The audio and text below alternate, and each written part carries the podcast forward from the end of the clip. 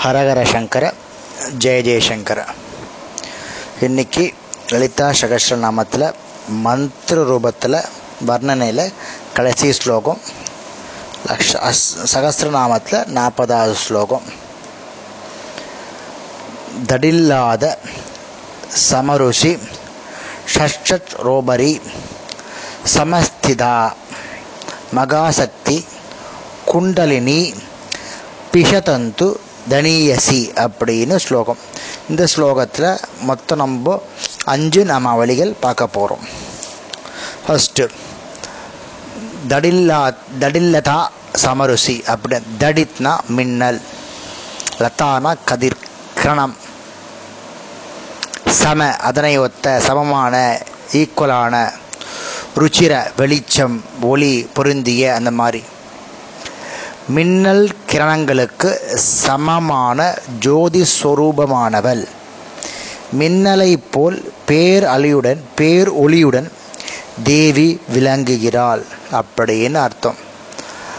அடுத்த நாமாவளி சட்சக்ரோபரி சமஸ்திதா. சட்சக்கர அப்படின்னா ஆறு சக்கரங்கள் கொண்ட உப மேலே. சமஸ்திதா இருத்தல் நிலைப்பாடு. ஆறு சக்கரங்களுக்கு மேலே நிலை கொண்டிருப்பவள். அப்படி என்ன ஆறு சக்கரங்கள்? மூலாதார சுவாதிஷ்டான மணிபூர்ண அநாகத விசுக்தி ஆக்ஜா. இந்த சக்கரங்களுக்கு மேல் சகசிராரத்தில் நன்கு நிலையாக நிலைத்திருப்பவள்னு அர்த்தம். இந்த நாமாவளி அடுத்த நாமாவளி மகாசக்தி. மக அப்படின்னா விழா உற்சவம் கொண்டாட்டம். ஆக் சக்தி பிடித்தமான. பண்டிகை கொண்டாட்டங்களில் விருப்பமுள்ளவள். மகன்னா உற்சவம். தேஜஸ்னு பொருள் உண்டு. ஆசக்தி அதிக பிரியம்.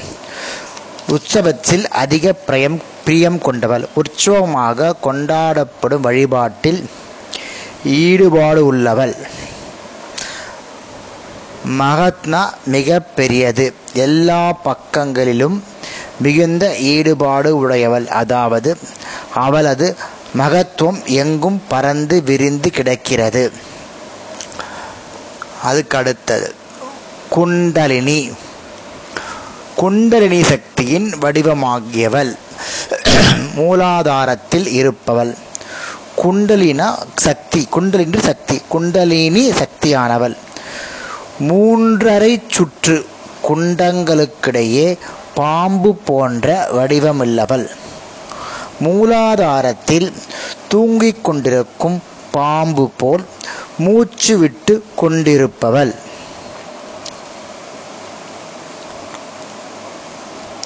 நம்மளுடைய ஜீவசக்தியினுடைய சுவாசம் தான் பிராணன். இரு காதுகளையும் நன்கு மூடிக்கொண்டால் அந்த சுவாச சப்தம் நமக்கு கேட்கும். அப்படி கேட்கிறன்னு அர்த்தம்? மரணம்னு அர்த்தம். நம்மளுடைய காதுக்கே நமது சுவாசனுடைய சக்தி தெரியும். அம்பாள் நாடிகளில் வர்ஷிப்பவள். நானூற்றி நாற்பதாவது நாமாவளி குல குண்டாலயா அப்படின்னும் தொள்ளாயிரத்தி ஏழாவது நாமாவல்ல விஷ்ணு சகசர நாமத்தில் குண்டலினி என்பதற்கு ஆச்சாரியால் ஆதிசேஷனுடைய வடிவத்தை கொண்டவர்.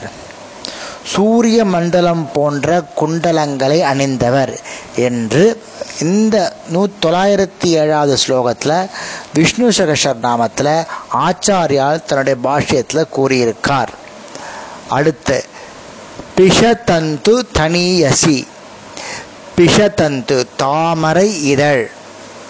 தாமரை இழை. தனிய மெல்லிய மிக சிறிய வடிவான. தாமரை இழை போன்று நுண்மையும் மென்மையும் சிறந்த தன்மை கொண்டிருப்பவள். அதாவது தாமரை தண்டில் இருக்கும் நூல் போல மிக மெல்லியமானவள். அப்படின்னு அர்த்தம். தாமரை தெண்டே சின்னது. அதோடைய இடம் இன்னும் எவ்வளோ சின்னதாக இருக்கும்? அந்த மாதிரி மெல்லியவளாக இருக்கிறாள் இந்த லலிதாம்பிகை அப்படின்னு இந்த ஸ்லோகம் சொல்கிறது ஸோ இதுவரையும் நம்ம வந்து மந்திர ரூபத்தை பார்த்துருக்கோம். அது இன்னியோட முடிஞ்சுடுறது. நம்ம இதுவரை நம்ம என்னென்ன பார்த்துருக்கோம்? ஸ்ரீ மாத்துரவதரா வர்ணனை கேசாதி பாத வர்ணனை ஸ்ரீ நகர வர்ணனை பண்டாசுரவதம் வர்ணனை மந்திர ரூப வர்ணனை இது மாதிரி அஞ்சு வர்ணனையை பார்த்துருக்கோம். நாளைக்கு பக்த அனுகிரகத்தை உள்ள வர்ணனையில் இருக்கக்கூடிய மூணு ஸ்லோகங்கள் இருக்குது அதில் ஒவ்வொரு நாளைக்கு ஒவ்வொரு ஸ்லோகமாக நம்ம பார்க்கலாம். ஹரஹர சங்கர ஜெய ஜெயசங்கர்